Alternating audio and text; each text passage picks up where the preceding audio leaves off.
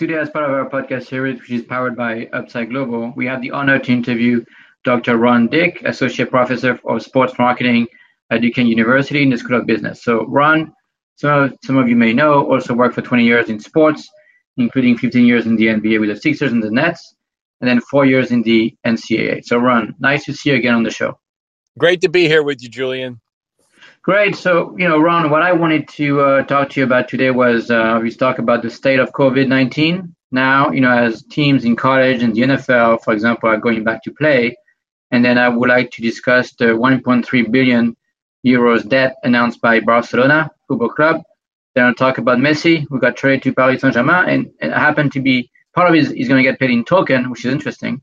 And then we'll talk about the Mbappe saga, and then we'll talk about uh, gambling, right? Gambling in sports that many believe is a big revenue generator for the team.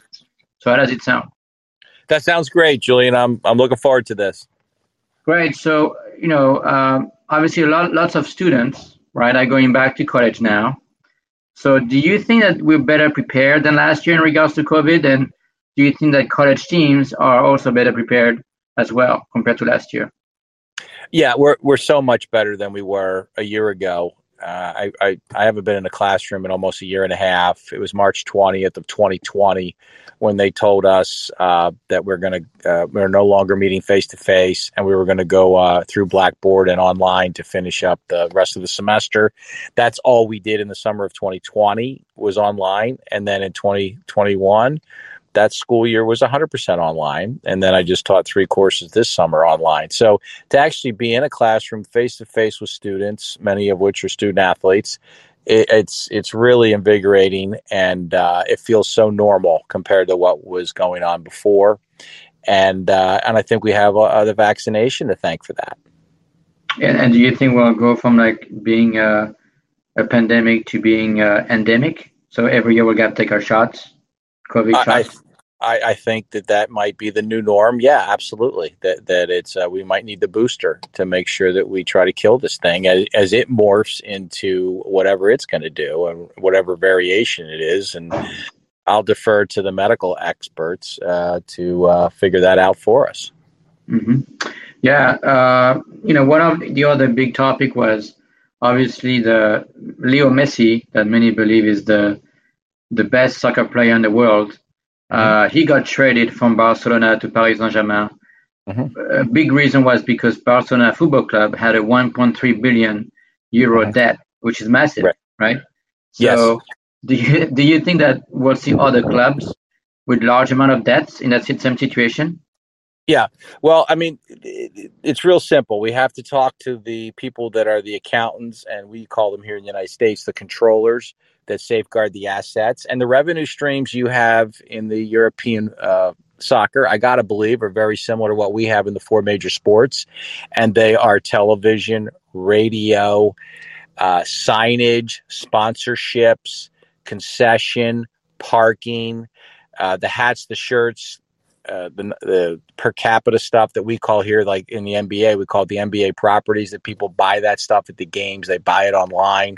All those revenue streams are very similar for European hockey, uh, European uh, soccer as it is here in the major sports. So obviously, someone has mismanaged the the finances, and the costs are all the same. If we look at a simple balance sheet, it would be player salaries, rental of the building, if you rent it, if you operate and own the building, which is just like owning a house, you still have to uh, air condition it, uh, heat it, you have to clean it, you have to secure it. That's your responsibility.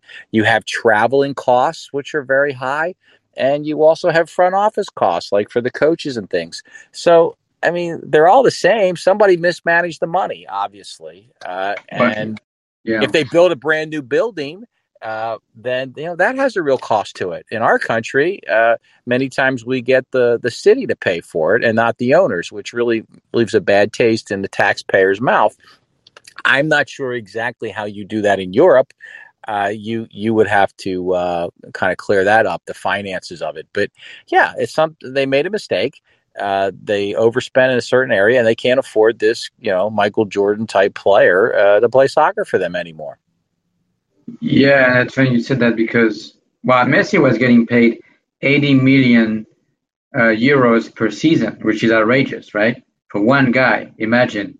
And I was talking to one of the largest European soccer teams who said to me that over 80% of their um, uh, expenses, the cost was from the salaries, 80, over 80%, right? Right, right. So, uh, I think it just put the teams in very tough situations, especially when there's no not much revenue coming from the ticket sales, right? Everything just falls apart. Right? Exactly, exactly, and that that's what we had the problem with here too. In particular, our sport of the uh, NHL is uh, the hockey is really uh, tuition is driven by ticket sales, and we didn't have that. Uh, and then we didn't have it uh, more of a downscale of it. So we didn't have it at all in, at the end of 1920. Then we didn't. Then we had only partial in 2021, and then here we sit. So yeah, it's uh, it's tough, but you've got to build that into your to your budget.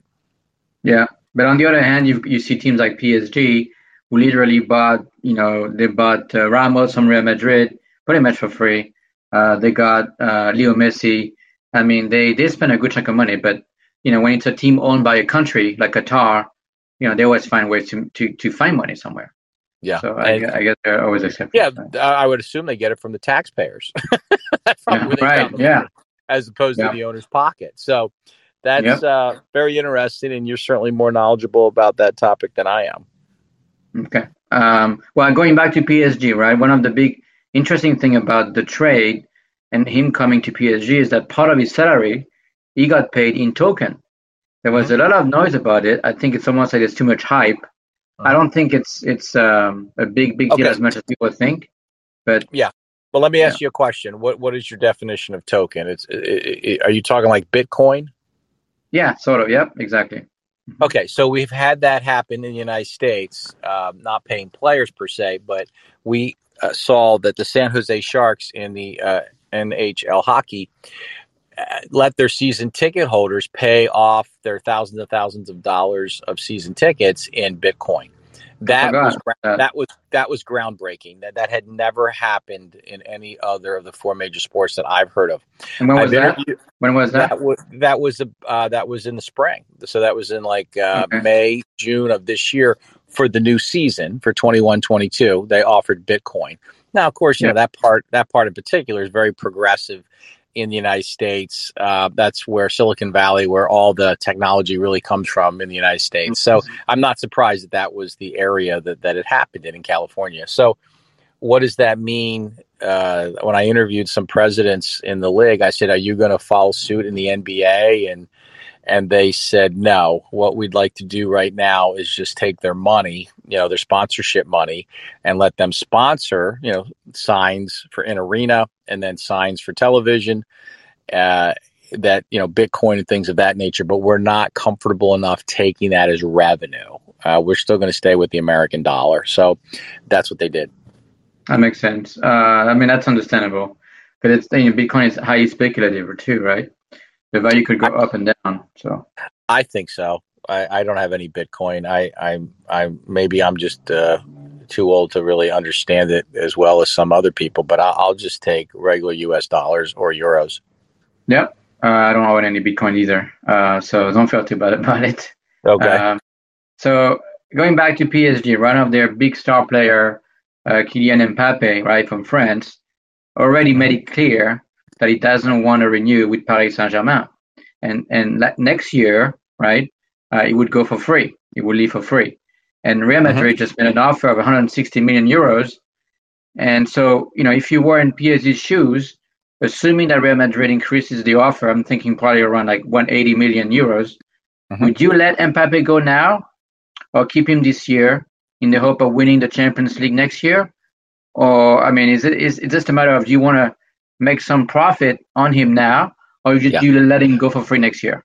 Yeah, this happens all the time in baseball where a player's coming up on free agency and uh, the, the team knows that they're not going to be able to sign them. So what they do is they trade them for prospects so that they get, at least yeah. get something for them and don't get stuck, you know, holding the bag. I would dump them now.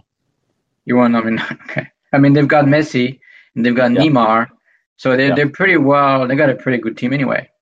Yeah, so yeah. Yeah, I, I, I would get what I can get for him now, and uh, and look at the big picture. You know, uh, later on, I'll be glad I, at least I got something. Yeah, that makes sense. So, uh, you know, recently I was uh, visiting and meeting an NBA team. Uh, I just won't say which ones, but basically, they, they, you know, the conversation was that you know they believe that the NBA could allow the use of wearables in the near future, mm-hmm. uh, and so if betting becomes part of the story, as it would become a new revenue stream for the NBA, and mm-hmm. especially mm-hmm. the NBA Player Association, because the NBA Player Association have always been against uh, allowing the use of wearables because they were afraid that the teams would negotiate the contracts if they see that the player is not in in, in, you know, in good health, right? But mm-hmm. now mm-hmm. with with betting, uh, this NBA executive said, you know what, it, this is going to change because as soon as they're going to realize that if they can get a cut of that betting revenue, they'll jump on it. Right. So, do you believe that? Or? So when you say wearable, that means some sort of device that they put on their body that, that makes an indicator of how healthy they are. Yeah, so you can track your steps, you can track your, your sleep, you can track a bunch of data, right, about your your health, basically, like an Apple Watch. Think of an Apple Watch, right? Yeah. So, uh, I think yeah, I think one day they'll probably do that, but I, I would hope they would do it just for the uh, the training of it and and then keeping their players healthy.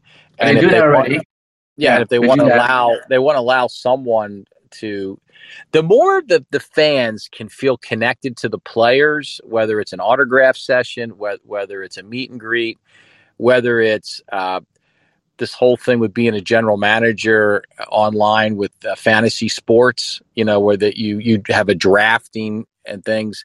The more they feel internalized about knowing that player, whether it's on TikTok or it's on yeah. uh, Snapchat or it's on any social media platform, I think it, it, causes us to be more aware of the games, want to watch the games, want to buy tickets to the games. Like all that stuff is great. Uh, you know, provided it, they don't post something that's uh, socially uh, irresponsible on uh, social media, I think that's good. And, and, and I and I think this is just another vehicle for that. Now, as far as betting is concerned, uh, it is no question it has helped the value of all the four major sports in the United States. Uh, unfortunately, uh, gambling, similar to alcohol and drugs and nicotine and smoking, like all that stuff, that addictive behavior is really uh, it can ruin families and uh, they make it very enticing for you to do that first bet where they mm-hmm you almost get a guaranteed win, uh, and then you start thinking you know something you don't you don't really know about sports. I've had friends call me and say, "Hey, Ron, what do you think about this game or that game?" I'm like, "I, I please don't ask me. I'm not, and don't ever bet on any. Don't bet on any advice I give you because if I really, really knew, I would bet it." so I don't gamble either. I don't do it and and I, I'm just afraid it's a little bit of addictive behavior. They get these people hooked, and you know it, it, it, they always end up with "Hey, Gamblers Anonymous." But yeah, it's definitely another way to connect with the players and the fans and the coaches and the fans, and yeah, it's here to stay, and and there's a real uh, profit in it for uh, all the four major teams. They call yeah. it an, an integrity fee. Uh, they're trying to get uh, when I say they, the NBA in particular, they asked uh, for 1% of the proceeds. And uh, the different casinos said, no, we're not doing that. Then they said, how about one tenth of 1%? And they said, no. No, and they won. They wanted to call it integrity. Like we don't need your cooperation, NBA, for us to bet on your event. And this whole in-game betting you're talking about, like yeah. that's exploding. Like to be able to bet at halftime yeah. or but whenever you hear someone say I've I've got a method or I have a formula on how to do this, how to gamble, that's when they need to go see Gamblers Anonymous, you know. yeah, yeah, yeah, yeah. Cuz there is that, no, yeah. the angles, the the angles, the the the trends, like these are all terms that uh, people give advice to about betting. But in that case, right, if you if if you know Steph Curry, right, he's wearing a, a watch, a smartwatch, and you can tell that he's getting fatigued. Uh-huh. That's big news. That's big news not only for the gambler, right? Uh-huh. But also right. that's big news for the coaches too. Because yeah, then they say, so. you know what, he's getting tired. Let me let's take him out of the game for now. Right. Right. He needs to rest. So that's yeah. there's a lot of implications there as far as using the wearables in live yes. games. Yes, there is. So, Um, but that that's why I think it's super interesting beyond just gambling, but just in general, right? Um, uh, obviously, you know, your, yeah. But to your but to your original point, gambling has made the fans more interesting, just like uh, you know the betting, just just like being a general manager and having drafts and keeping track of player statistics. Like this is just another variable of that, and yeah. it will def- it will definitely help the interest in the sports. Yeah, for sure. I mean, I was talking to you know Bet MGM, a big betting uh-huh. company in New Jersey, and I think they were when I mentioned that, why don't you guys use the wearable, tech, you know, wearable data? They were like, of course they were interested because that's uh-huh. where the, the, industry is going anyway. So uh-huh. uh, that's that that makes sense. Um, so I you know, uh, yeah. So another question is, obviously we are in the preseason of the NFL, right? Uh-huh. A lot of the teams are getting ready. Obviously, Tom Brady, right, was not getting any younger. Pretty much already said, you know, I want to play. I'm always going to play if I feel like I'm going to win, right? And you can make the same argument with with uh, Serena Williams, who, by the way, happened to put out of the U.S. Open tennis tournament just right. this week. Uh-huh. So, do you think that Tom Brady can repeat? And do you think that Serena Williams still has one more major in her? Like she can still win? I think that uh, he's been around long enough that we should know not to bet against Tom Brady. Uh, mm-hmm. And I do realize that there's an old saying in the United States that uh, the only person that's undefeated is Father Time. Yeah. And Father Father Time is undefeated. So Father Time will catch him eventually, but he shows no signs of slowing down. Um, but I would step back, kind of zoom back here, and, and look at what they did with the roster. Uh, they have all, they've retained all 22 starters. You know, yeah. so all the 11 starters on offense, all the 11 starters on defense are, are still on the team. And uh, next year, the salary cap explodes in the NFL for the 22 yeah. season. They may be able to do it again. So uh, I think they have a chance of uh, coming out of the NFC, and they're going to probably have to play the Chiefs again or somebody pretty good in the AFC. So I, I would say the chances of them repeating are uh, less than half. But the fact that we're even talking about if it's possible, uh, you know, I, I would not bet against them. And, and do you think the the Patriots have, are going to do better this year? The Pats? I think the Pats will do better uh, this year. There is some concern that uh, Cam Newton has not had the vaccination, and for some reason he he doesn't want to get it, and he yeah. did have COVID last year, if I'm correct, in the in the fall of 2020. Uh, they have a young quarterback from Alabama who they took, I think, 15 overall. Uh, he's playing well in the preseason. So yes, I do think the second year not having Tom Brady, they've made adjustments. Uh, and what people don't remember is uh, they had a lot of guys opt out last year that were really good players that just chose yeah. not to play because of uh, COVID, which is certainly their choice. So yeah, yeah I think I think uh, what were they seven and nine last year? Uh, I, I, believe they will be over over uh, eight. they're playing seventeen games this year, so I I believe they will have eight or nine wins this year. I, I'll tell you a story. This week I was talking to the founder of a startup who used to be part of the Patriots organization. He was working for the Patriots, well, Bill Belichick. Uh-huh. And he told me a story. He basically said, when we had meetings and we were talking about technology, Belichick was always the, the, the one to say, oh, I'm not interested in this. He would, uh-huh. Everybody would get excited, all the coaches, uh-huh. and then he would be the one saying, I don't think it's super interesting. So I just thought it was kind of ironic because of a whole the the Spygate controversy when they were using technology. I guess it was too interested in that. So, but I'm just picking. Yeah, yeah. Well, I don't think. Oh yeah, the Spygate. Uh, yes. Different than Deflategate. Uh, the, fly, the Spygate was they had they just had a camera allegedly. Yeah.